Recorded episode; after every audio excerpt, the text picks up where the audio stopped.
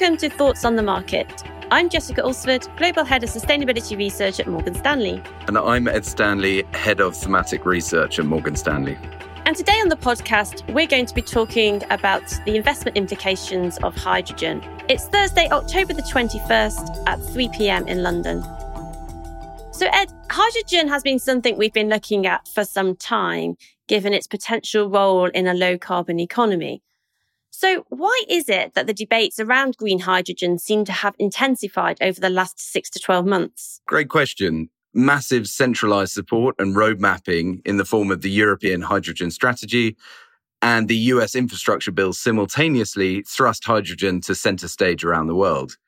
But the froth has come and gone to some extent from most of these hydrogen names. And so now it's a really interesting time to be re-looking at the space from a stock picking perspective the number of dedicated hydrogen thematic funds is really beginning to accelerate as well.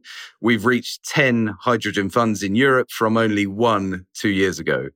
And many of the pure play equities that these funds are or will be buying are pretty illiquid, which we expect will lead to further volatility in due course for single name equities. The electrolyzer stocks are up to two thirds of their highs. So the reason why now is that as the market froth subsides, we're beginning to see these thematic alpha opportunities all the way along the supply chain in hydrogen. Now, projections by the Hydrogen Council suggest that green hydrogen could enable a global emissions reduction of around 6 gigatons by 2050, so almost 10% of current global emissions. It also has the potential for unlocking something like 30 million jobs and $2.5 trillion of associated revenues. And yet, despite this huge potential, it does feel that we're still at a very early stage. So why is that?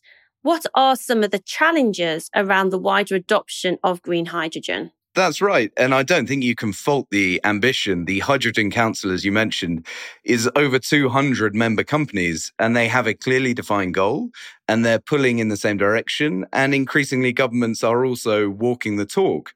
I guess though, when you ask our analysts what the greatest hindrances are, if I had to boil them down to two factors, it would be these. First, the lack of standards. And that really means we have dual investment and thus potentially wasted investment going on as each stakeholder has their own vested interest on whether to use PEM or alkaline electrolyzers, for example, or whether to retrofit existing pipe networks or to rebuild from scratch. So a lack of agreement on these dichotomies is a risk of diluting the early stage growth and investment. And the second is much simpler, actually. It's economics. Costs for renewable energy, predominantly wind and solar, that feed these very power hungry upstream electrolyzers have fallen substantially in cost, over 90% decline in 10 years but it still requires cost per unit breakthroughs across the rest of the supply chain, from ammonia, for example, or redesigning jet engines to make it viable, particularly for publicly listed companies to make the necessary investment. Ultimately, we should probably expect very generous subsidies for some time if we are to hit that six gigaton value you mentioned. So there are challenges, but also clearly opportunities as well. Where do you think the most value can be created and how should investors participate in this market? Again, our, our analysts obviously have their own single stock preferences, of course. But if I were to take a step back and look at the supply chain holistically, it's a question of relative risk reward. For example, upstream, some electrolyzer names have over 100% upside in our view, but that has to be taken in the context of an ongoing debate, as I mentioned, into which electrolyzer technology will become the industry standard. And so it risks potentially putting all your eggs in one basket. At the other end of the spectrum, downstream, rail and aviation has potential, but with extremely long time horizons, which risk compounding forecasting errors several decades away. So in my mind, some of the best plays are midstream, the chemical names, for example, with best in class green ammonia platforms. And you can see that in their excellent intellectual property positioning relative to the rest of the supply chain. Other subsectors include the inspection companies, which will benefit to the tune of half a percent to 1% of all global hydrogen capex being spent on safety testing. And that's irrespective of which technology or country is the first to roll out. And we don't believe some of those fundamentals are being priced in. So given there's a still very high degree of uncertainty as this technology rolls out, our preference is for midstream and particularly technology and country agnostic companies. On that note, hydrogen is obviously only one of a handful of decarbonisation tools. So, what else do you think has promise in the decarbonisation outlook? Yes, you're right, Ed.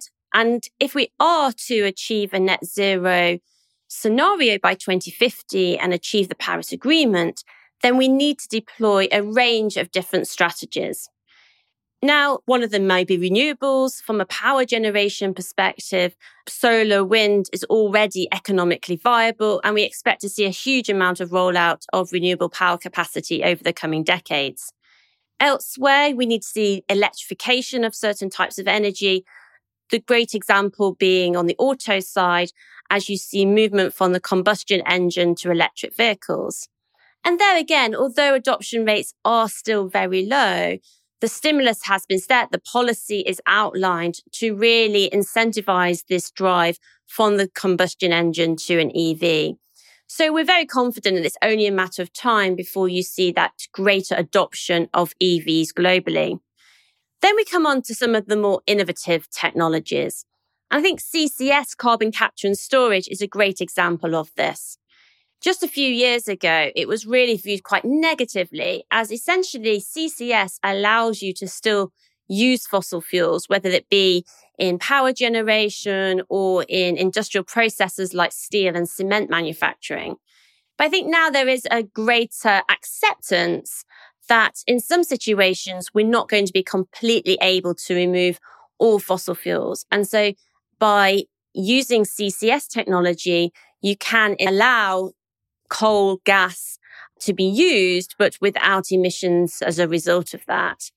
And so I do think that CCS is a really interesting technology to also watch alongside hydrogen as an enabler of a low carbon economy. That's very clear. And I guess the timing is very opportune to speak to you today because COP26 is approaching. And so I'm keen to find out from you what do you think we will see from the world leaders or even corporates in terms of decarbonisation pledges? And what impact could that have ultimately on the market for hydrogen longer term? Absolutely. So COP26 starts on the 31st of October in Glasgow. It has been delayed since last year because of the pandemic. Two things that I would particularly point to is first of all, we would expect many world leaders to step up and announce more ambitious carbon reduction targets. Not everyone currently has a 2050 net zero ambition. And we also now need to see that shorter term trajectory about how we're going to get there at the right pace of decarbonisation as well. So 2030 reduction targets is also something that we'll be looking for at COP. The second area I'd point to is then in terms of global carbon markets. So the EU has been leading the way for a long time in terms of establishing a very broad and effective carbon market through the emission trading scheme. However, in order to really, again, accelerate the transition to a low carbon economy, we need to see a broader adoption of higher carbon taxes, higher carbon prices globally. And why is this important for hydrogen? Well, one of the ways I think that you can really incentivize adoption of hydrogen is to make the higher carbon incumbent alternatives more expensive. And you can do that by pricing carbon at a much higher level. So I think the combination of more ambitious carbon reduction targets and more acceptance of the need for higher carbon taxes could be two positive catalysts for hydrogen at COP26. Ed, thanks for taking the time to talk today. Great speaking with you, Jess. As a reminder, if you enjoy Thoughts on the Market, please do take a moment to rate and review us on the Apple Podcast app. It helps more people to find the show. The preceding content is informational only and based on information available when created. It is not an offer or a solicitation, nor is it tax or legal advice. It does not consider your financial circumstances and objectives and may not be suitable for you.